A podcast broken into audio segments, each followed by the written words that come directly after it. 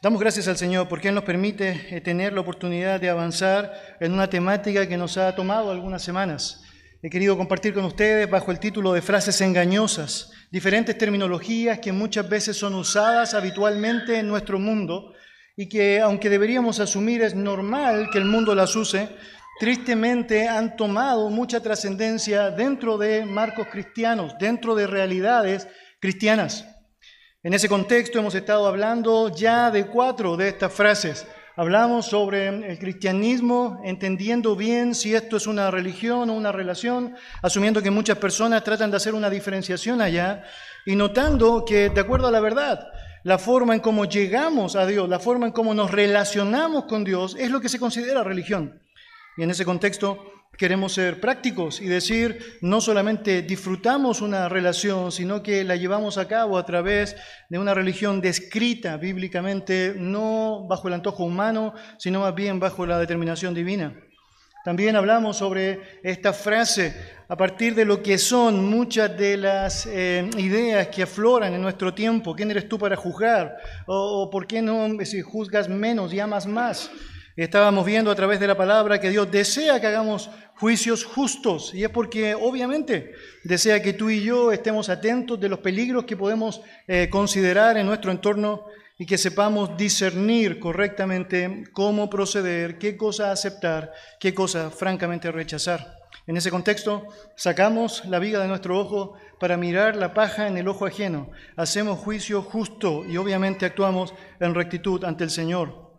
Otra de las frases utilizadas allá era esta, la tres, ¿o no? Debo seguir mi corazón, debo dejarme llevar por lo que mi corazón me indica. Y bueno, usted debe saber que tal como la cuarta frase, escoger lo que la paz me indica, básicamente no son los elementos que el Señor ha establecido como los determinantes para hacer lo correcto.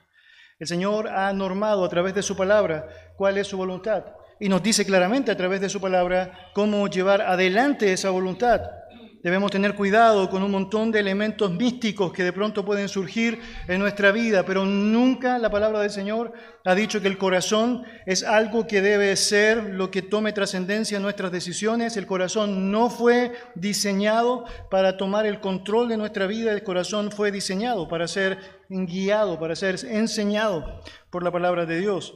De la misma manera, la paz no es el elemento objetivo para determinar que algo es correcto. Recordarás tú allá, Jonás, escapando de la voluntad del Señor en mucha paz, durmiendo allá en el barco, pero netamente todo eso no estaba reflejando lo que el Señor quería.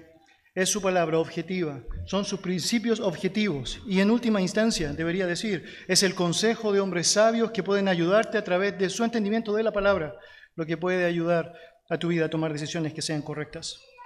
Lo que deseo compartir con ustedes hoy día se manifiesta por medio de una amplia gama de frases que se pueden catalogar como engañosas. Obviamente hay muchas terminologías que circundan a esta idea central que deseo compartir con ustedes. Debería decir que el propósito y la meta de estar hablando sobre todo esto, y en particular sobre este asunto que vamos a tratar hoy día, es que tú y yo podamos ser llenos de la palabra del Señor al punto que podamos saber cuándo utilizar de manera correcta aquellas directrices de su palabra y no nos dejemos llevar por aquello que eventualmente en algún momento podría asumir que es lo mejor. Cuando escuchas palabras como esta o frases como esta, todo esto no te pasaría si te amaras un poquito más. Es momento de que empieces a pensar en ti, olvídate del resto. Tienes que perdonarte, debes valorarte, empodérate, cree en ti. Y así como esas, un montón de otras frases lo que encierra detrás de todo aquello es un pensamiento o un concepto que surgió en la psicología y que tristemente ha ido tomando mucha fuerza, no solamente en el mundo en el cual nos encontramos, sino también en el marco cristiano. Me refiero específicamente a lo que se conoce como la autoestima o el concepto de la autoimagen. La pregunta clara es esta, ¿debo mejorar mi autoestima para vivir mejor? Es decir, si puedo subir el concepto de autoestima que tengo, ¿puede ser que eso ayude para que mi vida marche de buena manera? La existencia de esta creencia se basa fundamentalmente en la idea de que las personas en general, siendo buenas en esencia, no siempre se valoran como deberían. El concepto dice que básicamente las personas tienen una pobre autoimagen de sí mismos. Por lo tanto, en la medida que puedan superar esa imagen, en la medida que puedan alimentar su ego, ellos podrán lograr resultados mucho mejores y obviamente podrán tener relaciones que sean mucho mejores. En ese contexto, la pobre imagen que las personas deberían tener por esencia, según indican ellos, por más que son buenos en el fondo, debe ser corregida y como consecuencia de eso, día a día, todo va a ir mejorando, todo va a ir mejorando. Si el concepto que tengo de mí es alto, bueno, se asume que todas mis relaciones van a ser básicamente elevadas, todas las determinaciones que tome serán elevadas. Por el contrario, si todo marcha mal, es porque específicamente allá, es decir, no he asumido lo tremendamente bueno que soy y por lo tanto necesito estimarme mucho más, valorarme mucho más. Dirán, de hecho, que debo mejorar mi autoestima. Esta será una de las frases más comunes. Según los proponentes de la imagen propia, la promiscuidad sexual, el suicidio, el crimen, el aborto, la depresión, el estrés, la infelicidad, la falta de éxito en la vida, la incapacidad de amar a Dios, la incapacidad de poder amar al prójimo, la opción de poder aceptar de manera gratuita la salvación de Dios.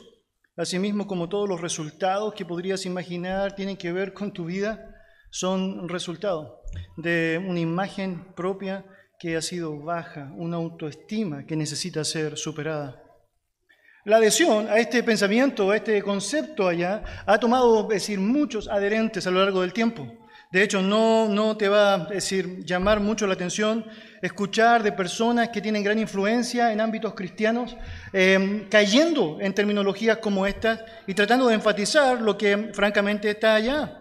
Es que lo cierto es que si yo asumo que no tengo la culpa de aquellas cosas que he experimentado, el problema tiene que ver con mi pobre autoimagen, una autoimagen que fue generada por el entorno en el cual me crié, por mi nivel socioeconómico o por el contexto social que tuve que vivir. Bueno, básicamente soy una víctima que no tiene la culpa de aquellos efectos que está enfrentando. Pero si a eso le agregas que dentro de mí tengo una bondad inherente que puede generar una solución, bueno, eso también es muy estimulante y de alguna otra manera hace que me sienta muy agradado cuando personas tratan de hacer todo lo posible para animar, alentar, exacerbar mi autoestima, mi autoestima. Muy interesante, cuando miramos la historia nos damos cuenta cómo fácilmente personas han caído en este pensamiento y han tratado de afectar a otros a través de lo mismo. Permítame dar algunos ejemplos para ti. Uno de ellos es llamado Robert Schuller. Él fue conocido por muchos años como un televangelista, pastor de la Iglesia Reformada en América, orador motivacional, escritor estadounidense, fundador de la famosa Catedral de Cristal. No sé si alguna vez escuchó sobre esa allá en California. Él no tomó mucho tiempo para asumir totalmente esta posición humanista. Se centró básicamente en lo que él cree que son los aspectos, él le llama así, positivos de la fe. ¿Y qué quiere decir con eso? Bueno, básicamente hablar de todo aquello que estimula el yo, el ego, todo aquello que alimenta tu ánimo, tu vida.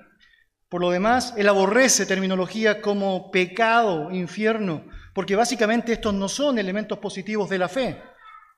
En la práctica, este hombre ha tratado de animar a la gente que le sigue a través de la valoración de su autoimagen y la capacidad de lograr lo que uno se propone.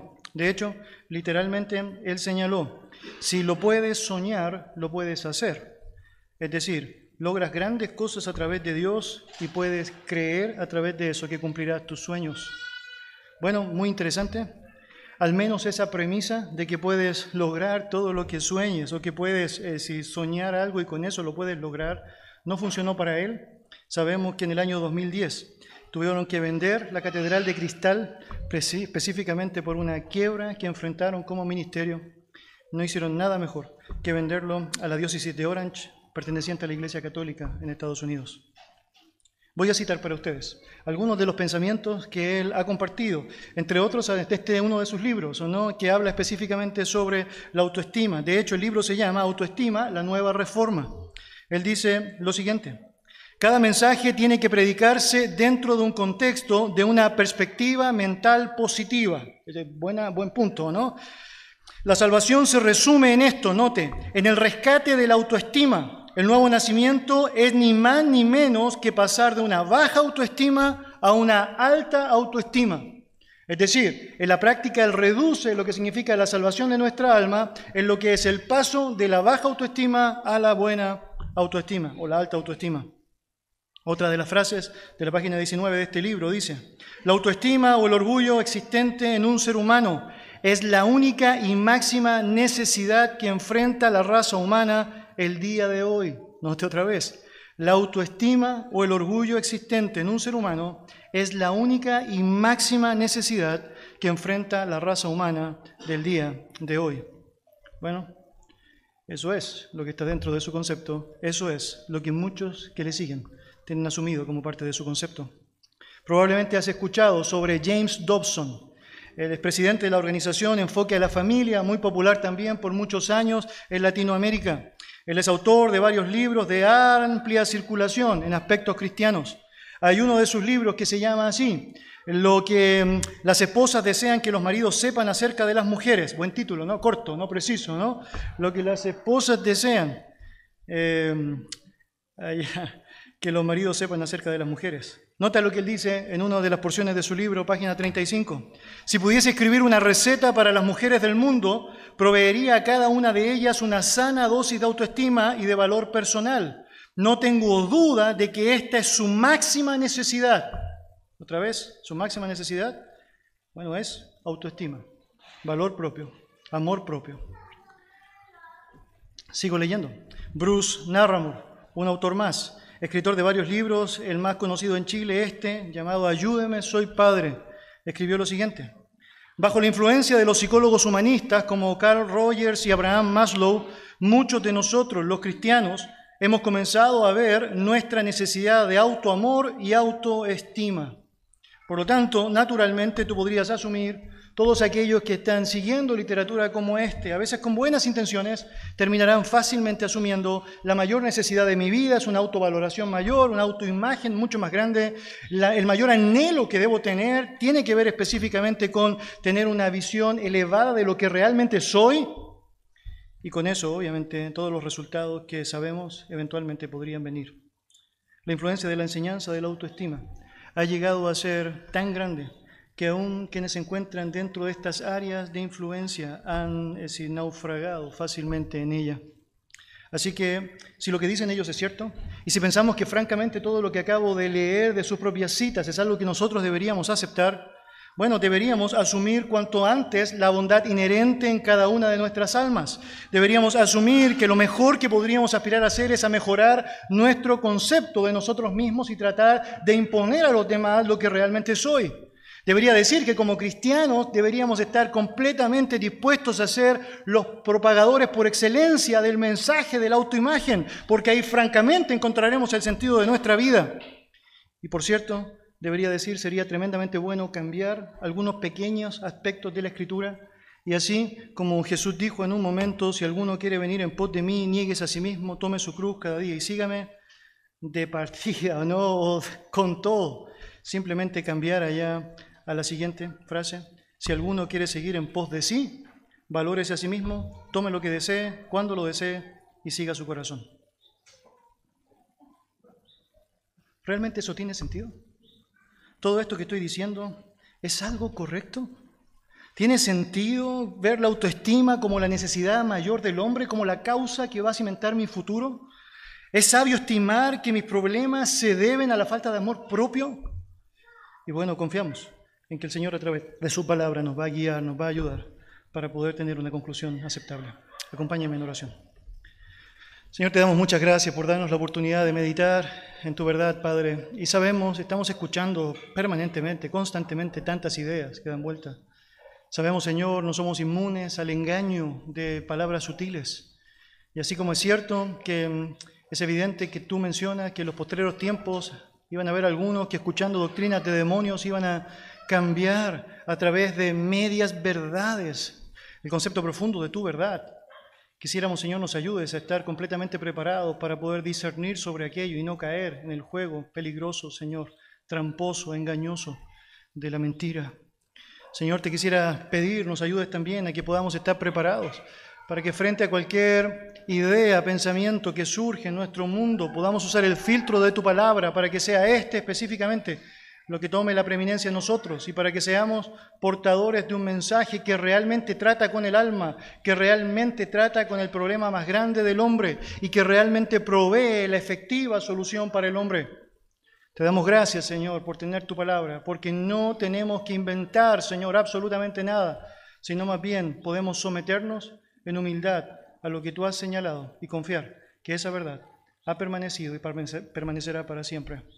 Ayúdeme, Señor hacer claro la explicación de su verdad. Permítanos, Señor, estar atentos a ella. En el nombre de Jesús. Amén. Amén. Amén.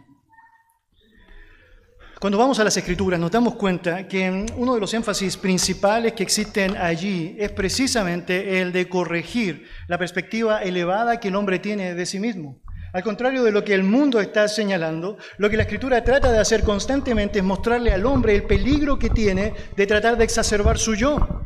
De hecho, las referencias en cuanto a la humildad, en cuanto a lo que significa, los criterios de eh, no dejarse llevar por el orgullo y obviamente la necesidad imperiosa de someternos a los criterios establecidos por Dios son claras y son obviamente grandes dentro del marco bíblico. El hecho de que Dios resista a los soberbios y dé gracia a los humildes nos enseña muchísimo y nos habla de esa necesidad imperiosa de ponernos bajo su criterio y no bajo las determinaciones que nosotros podríamos tomar acerca de lo que pensamos acerca de nosotros mismos. Salomón describe, por ejemplo, en Proverbios capítulo 6, versículos 1 al 7, un listado de aquellas cosas que Dios aborrece y menciona allá en primer lugar dentro de ese listado los ojos altivos, los ojos altivos. Hablando específicamente sobre cómo hay una descripción de superioridad de parte de las personas que tratan de ponerse en un pedestal, un pedestal que su propio orgullo ha creado para mirar a los demás con, obviamente, em, una actitud impropia, obviamente con una actitud de superioridad frente al resto. Más adelante, y ahora hablando no solo de los ojos altivos, sino apuntando directamente al corazón, el propio Salomón dirá allá en el libro de Proverbios capítulo 16, versículo 5, lo siguiente. Abominación es a Jehová, todo altivo de corazón, ciertamente no quedará impune. Si avanzamos más a Proverbios capítulo 8, retrocedemos, perdón, versículo 13, leemos, el temor de Jehová es aborrecer el mal, la soberbia y la arrogancia el mal camino y la boca perversa, dice Jehová, aborrezco, aborrezco. El aborrecimiento divino descrito en estos pasajes, que lo hace tan explícito dentro de lo que podemos apreciar allá, guarda relación directa con esa actitud del hombre de exacerbar el yo. Francamente, Dios rechaza, resiste esa idea que se levanta de manera muy natural de la carne humana.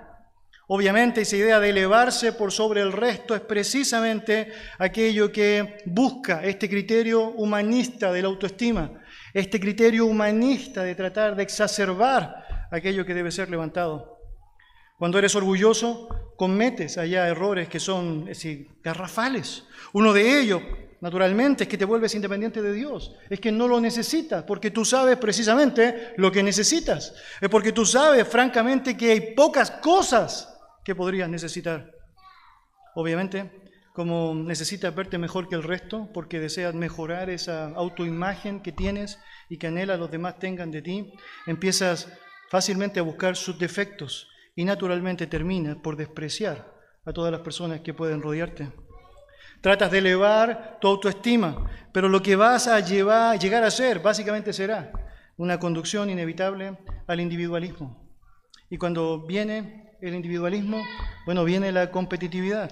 Y cuando viene esa competitividad impía, bueno, francamente, lo que tienes es conflictos personales, uno en contra del otro.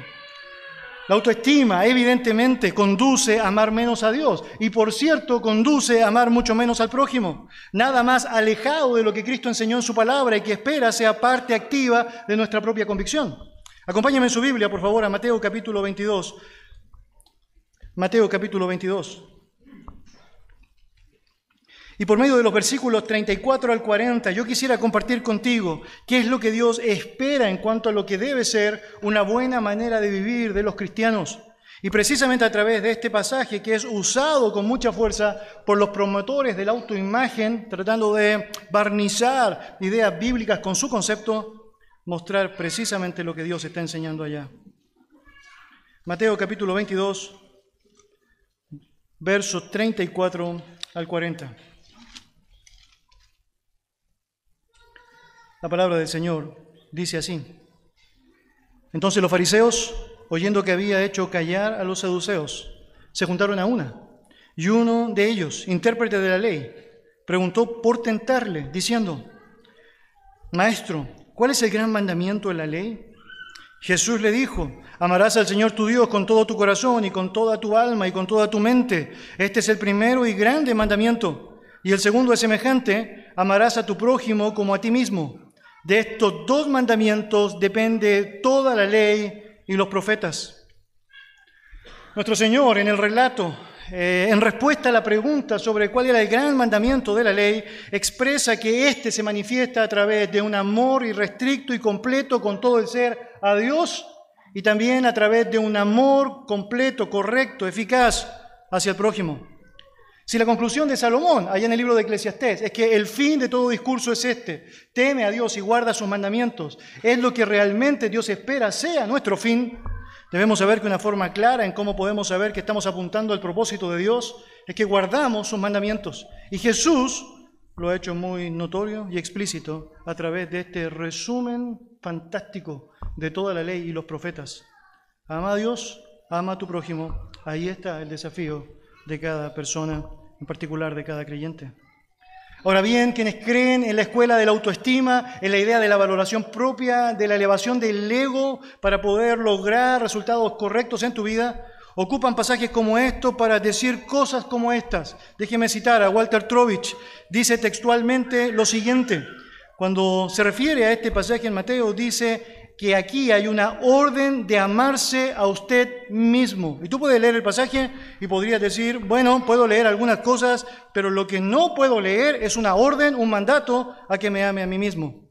De hecho, sigo leyendo a Walter Trovich. Él dice, el autoestima es así el prerequisito y el criterio para nuestra conducta hacia nuestro prójimo. Es decir, si no tenemos un amor propio bien arraigado, bien entendido, bien enfatizado, Tú no puedes, tú no puedes amar a los demás, tú no puedes relacionar tu conducta con tu prójimo.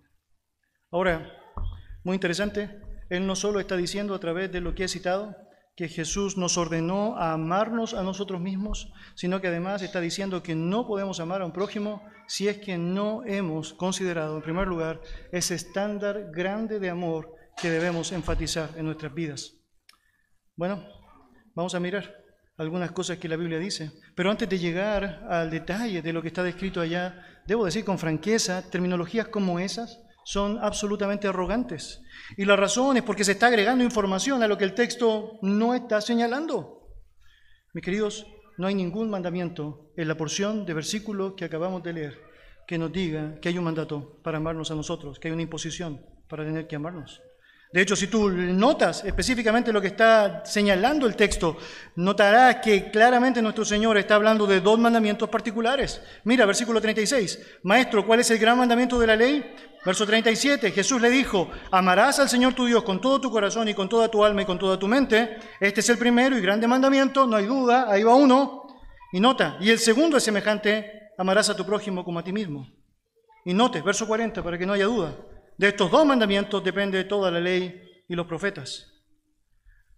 Los propulsores de la autoimagen están diciendo aquí hay tres mandamientos. Tú necesitas amar a Dios, necesitas amar a tu prójimo, necesitas amarte, necesitas considerar un amor para contigo.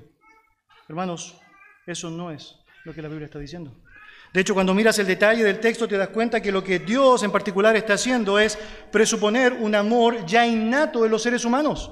De hecho, está diciendo que debemos amar al prójimo como a nosotros mismos, es decir, como ya nos amamos a nosotros mismos, debemos amar al prójimo. No está diciendo que alguien debe empezar a amarse, exacerbar su amor, tratar de manifestar cuánta importancia tiene en sí mismo para recién ahí poder amar a otro, sino que está dando por hecho que las personas ya tenemos una cuota de amor, una cuota asignada de amor, y que a través de aquello tenemos la posibilidad de poder amar a los demás. Permítame darle más luz de aquello a través de lo que la palabra del Señor enseña. En Efesios capítulo 5, versículo 29. La palabra del Señor dice así. Así también los maridos deben amar a sus mujeres como a sus mismos cuerpos. El que ama a su mujer, a sí mismo se ama, porque nadie aborreció jamás su propia carne, sino que la sustenta y la cuida, como también Cristo a la iglesia. Cristo a la iglesia. El ser humano, según la palabra del Señor, ya posee un nivel de compromiso a sí mismo y esa base de compromiso es lo que le permite poder reflejar correctamente, enfocarse correctamente en cumplir los mandamientos que el Señor ha otorgado.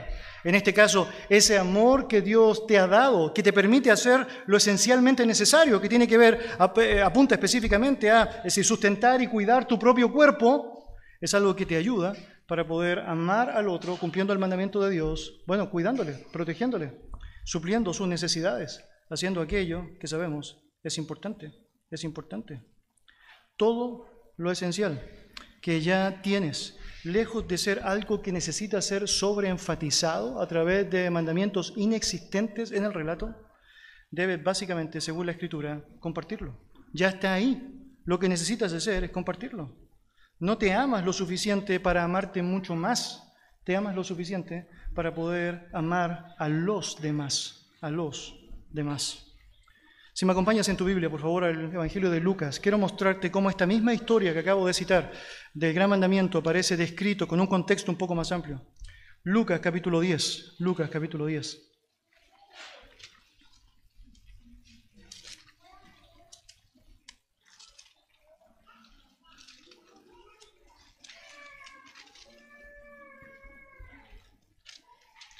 Lucas capítulo 10, versos 25 en adelante. La palabra del Señor dice así.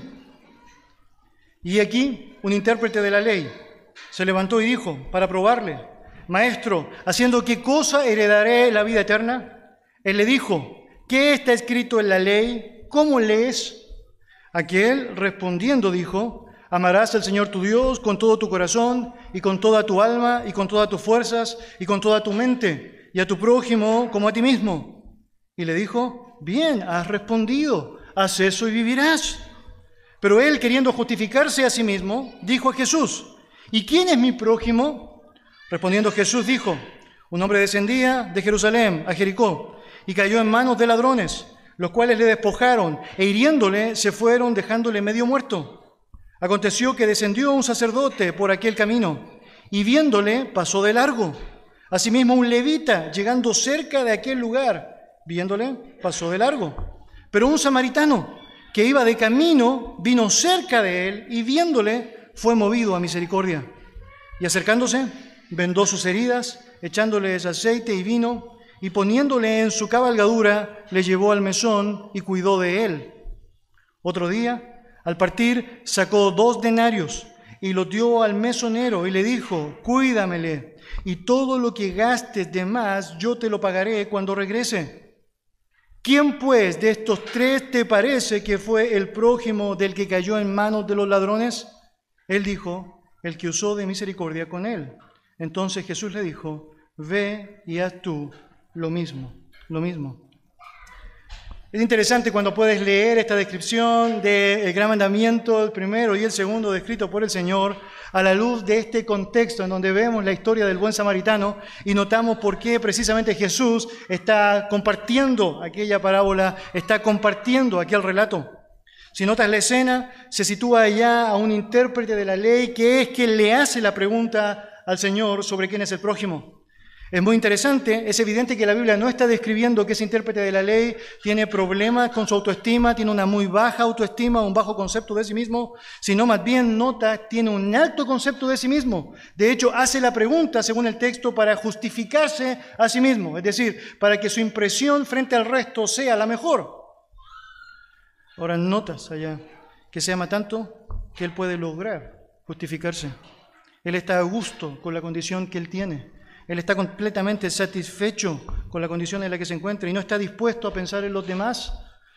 Por lo tanto, allá viene la explicación de nuestro Señor.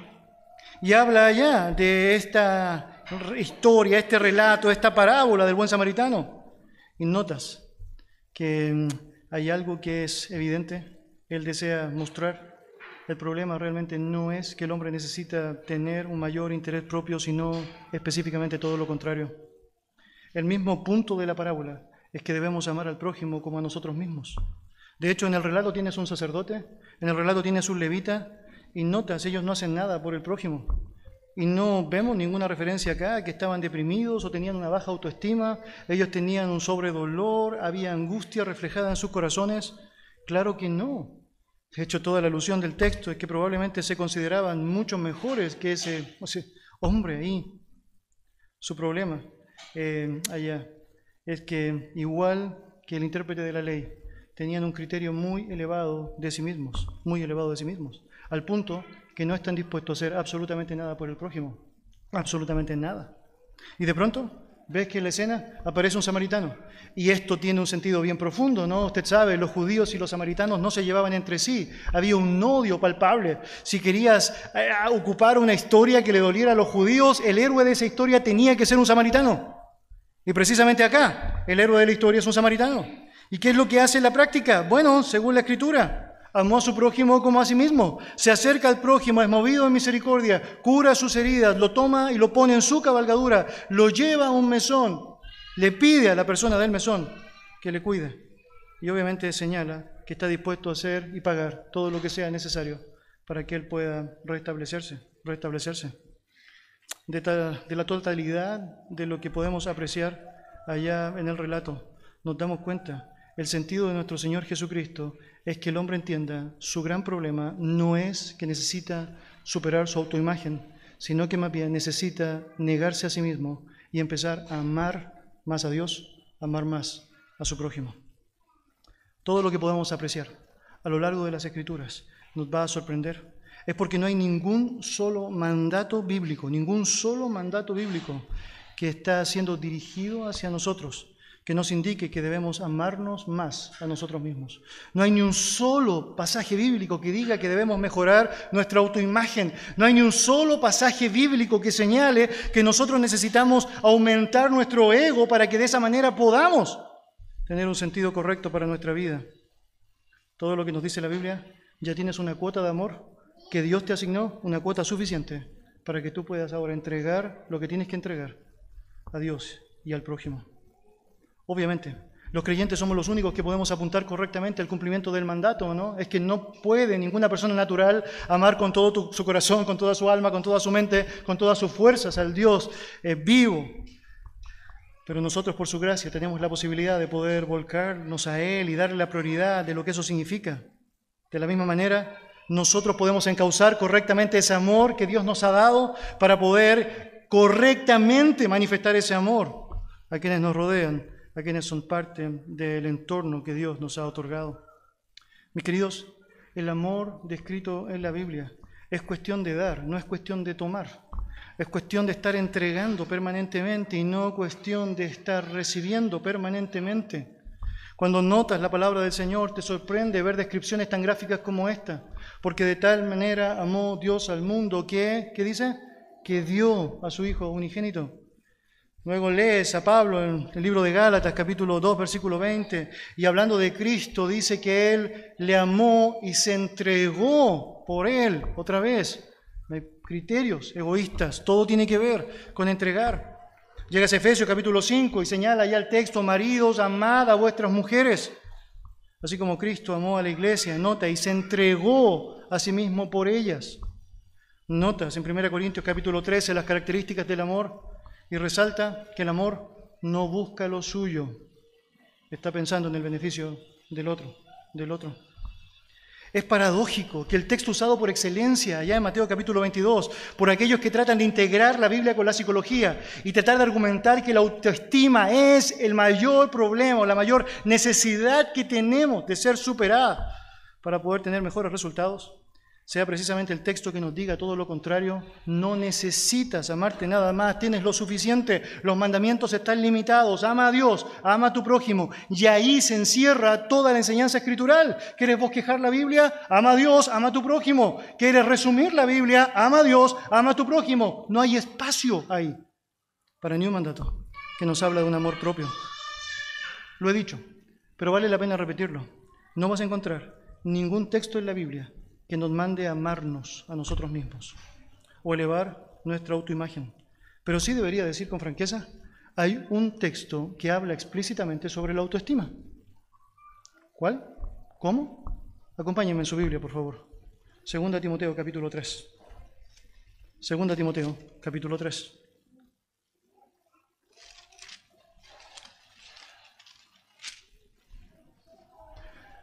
Segunda Timoteo, capítulo 3.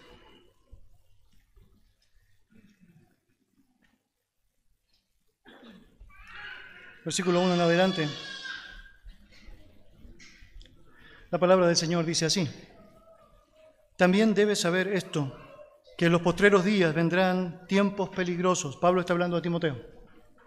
Porque habrá, note lo que dice, hombres amadores de sí mismos, avaros, vanagloriosos, soberbios, blasfemos, desobedientes a los padres, ingratos, impíos, sin afecto natural, implacables, calumniadores, interperantes, crueles, aborrecedores de lo bueno, traidores, impetuosos, infatuados, amadores de los deleites más que de Dios, que tendrán apariencia de piedad, pero negarán la eficacia de ella. A estos, ¿qué dice?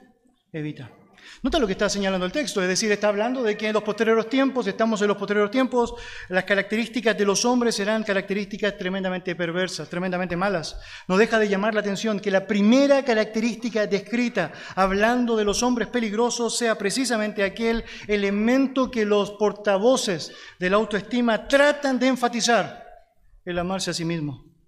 ¿Nota lo que dice? Una característica negativa según Dios, no positiva según Dios negativa, según Dios, es ser un amador de sí mismo. De hecho, la palabra griega utilizada allá es filio, no es agapao, como seguramente usted debe saber, se describe en relación al amor. Está hablando específicamente acá de un amor emocional, sentimental. Tiene que ver específicamente con aquello que no se relaciona ni con lo abnegado, ni con una entrega completa y eficaz, sino más bien con algo simplemente circunstancial y naturalmente pasajero. En otras palabras, el único versículo en toda la Biblia que habla sobre la autoestima está diciendo es una mala cosa. El énfasis del amor propio es una muy mala cosa, muy mala cosa. De hecho, una consideración prudente cuando miras esta lista allá en 2 Timoteo 3 es que puedes llegar a una conclusión muy, muy clara. Cada uno de los elementos que aparecen descritos allá, refiriéndose a la realidad de los hombres malos de esta generación, se refiere básicamente a algo que puede tener o un enfoque egocéntrico o algo que la práctica puede aumentar el enfoque egocéntrico de las personas. Es fácil de ver todos los peligros que podemos encontrar cuando miramos el egocentrismo. Y nos debería afligir pensar que una buena cantidad de nuestros niños en muchas ocasiones están siendo enseñados bajo esa premisa, señalándoles permanentemente que se sientan buenos porque son buenos, porque en esencia son lo mejor, porque necesitan asumirse para poder realmente decirle a los demás lo que realmente ellos son, necesitan competir con el resto buscando los defectos de los demás para sobreenfatizar sus virtudes y no nos damos cuenta que con todo eso lo que realmente estamos haciendo es llevándoles a la condena eh, terrible del egoísmo. ¿Realmente necesitas amarte más? Necesitas amarte más. De hecho, yo podría hacer un ejercicio muy simple y podría comprobar inmediatamente que te amas muchísimo. Si yo en esta ocasión sacara mi teléfono y hiciéramos hipotéticamente el ejercicio de que nos tomásemos una selfie y haciendo el hipotético ejercicio de que todos vamos a caber en la selfie, la forma que tú tendrás para graficar si la foto salió buena o salió mala es cómo saliste tú. ¿Te ha pasado eso, no? No, esa foto salió fea. No, no, tú saliste feo. Probablemente tú eres feo.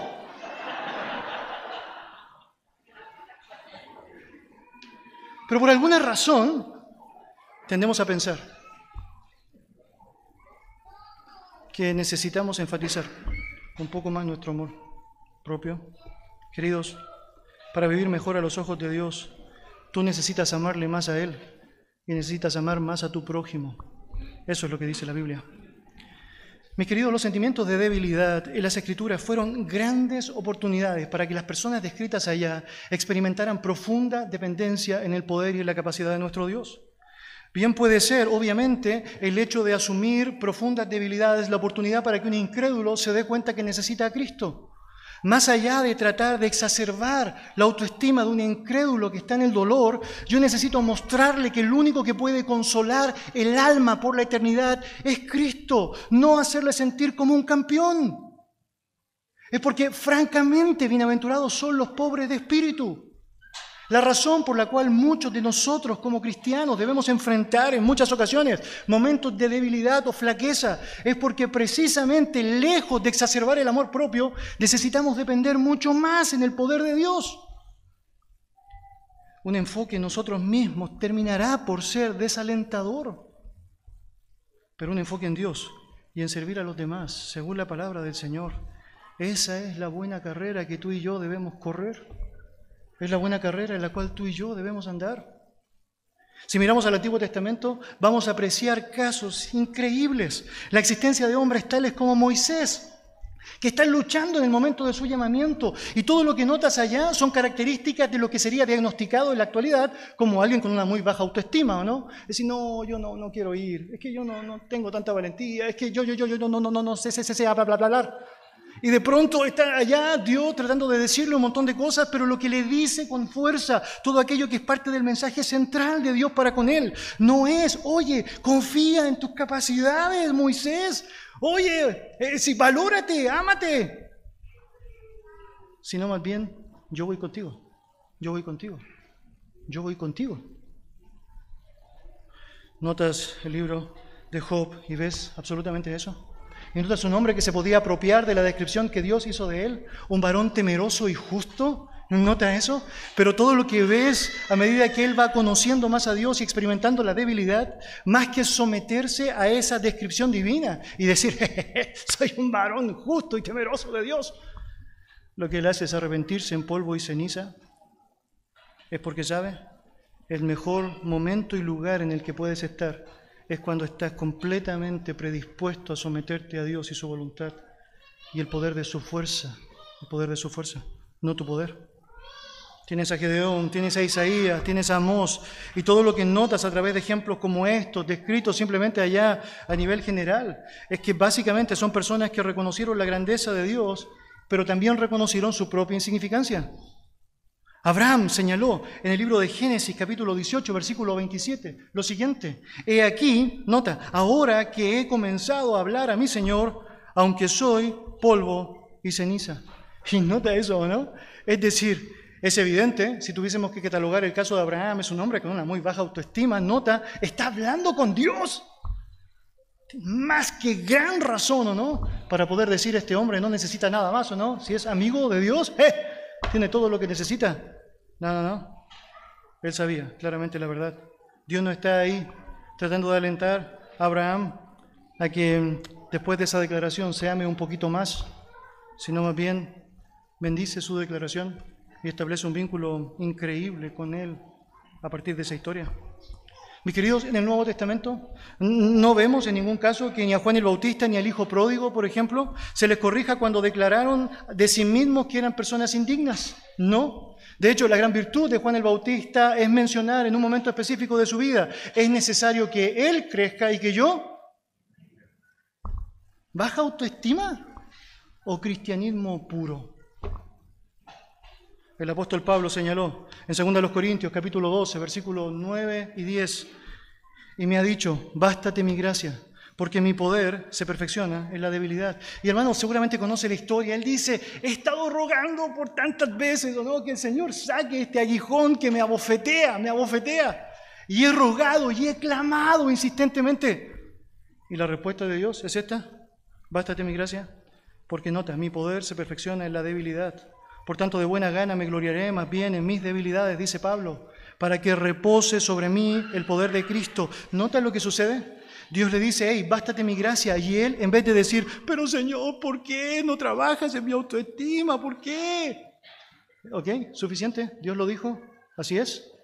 Me voy a gloriar entonces. Me voy a gloriar en mis debilidades para que repose sobre mí el poder de Cristo. Note, por lo cual, por amor a Cristo, me gozo en las debilidades, en afrentas, en necesidades, en persecuciones, en angustias, porque cuando soy débil, entonces soy fuerte. Mis queridos, para un cristiano, la alternativa para el amor propio, la autoestima, la valía propia y cualquier otra enseñanza egocéntrica imperante en nuestro mundo, cualquier idea que pueda aparecer aún en el futuro, es específicamente la negación del yo. Cuando usted trata de ganarse a sí mismo, usted solo se va a perder, según la Escritura. Cuando usted esté dispuesto a perderse por causa de Cristo, entonces es cuando usted precisamente va a ganar. La palabra del Señor dice en Mateo capítulo 16, versículo 25, porque todo el que quiera salvar su vida, la palabra allá es de ego, muy interesante, el yo, la perderá. Si lo más importante para ti es exacerbar tu yo y asegurar tu yo, vas a perderlo. Pero todo aquel que pierde su vida por causa de mí, nota lo que dice, lo va a hallar, lo va a hallar. Mis queridos, la esencia de la humildad cristiana no es pensar más de mí o menos de mí, es pensar menos en mí, en mí. Note eso. La autoestima es lo que se considera en la Biblia como parte de la sabiduría del mundo. Si usted está luchando interiormente, entonces lo que tienes que hacer es volver hacia afuera, es salir de ahí. No tratar de buscar soluciones dentro de ti cuando francamente todo lo que tienes dentro de ti te ha hecho naufragar. Lo que tienes que hacer es volverte a Dios. Necesitas estudiar a Dios.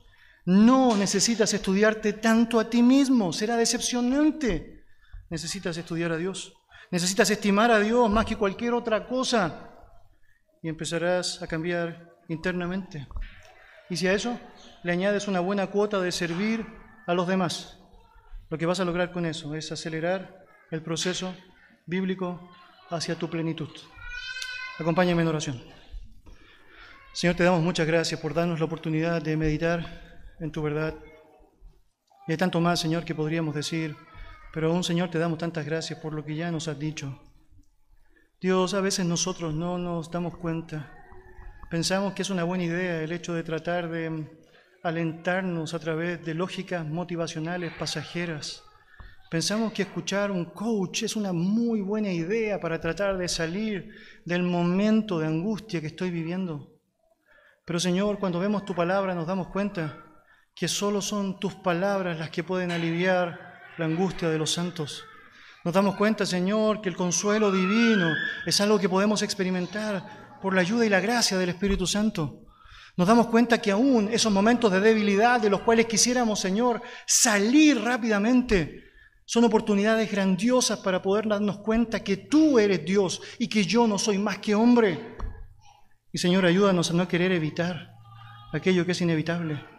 Tu trato con nosotros para que precisamente Cristo sea formado en nosotros de gloria en gloria, paso a paso, la imagen de Cristo resplandezca en nosotros, que nuestra debilidad nos ayude a reconocer cuán importante es estar pegados a ti y que no caigamos en el engaño de pensar que palabras de buena crianza o de salamería barata son suficientes para que mi vida me vaya mejor.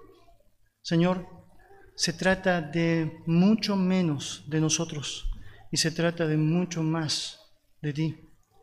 Pero también, Señor, sabemos, se trata mucho más de lo que podemos hacer por los demás. Y si tú has mandado, Señor, amarte a ti por sobre todo y amar a nuestro prójimo, ayúdanos, Señor, a no perder el tiempo tratando de enfatizarnos de una manera que no deberíamos. Señor, tú que has dicho en la Escritura, que no debemos tener más alto concepto de nosotros que el que debemos tener. Y que has dicho en tu palabra que debemos estimar a nuestro prójimo como un superior. Ayúdanos, Señor, que en todo lo que tiene que ver con nuestro diario vivir, la manera en cómo nos relacionamos, la forma en cómo nos movemos, eso sea bien reflejado. Y gracias, Señor, porque ahí está el sentido correcto, porque ahí está la oportunidad de poder disfrutar la plenitud de aquel que lo llena todo. En el nombre de Jesús. Amén. Amen.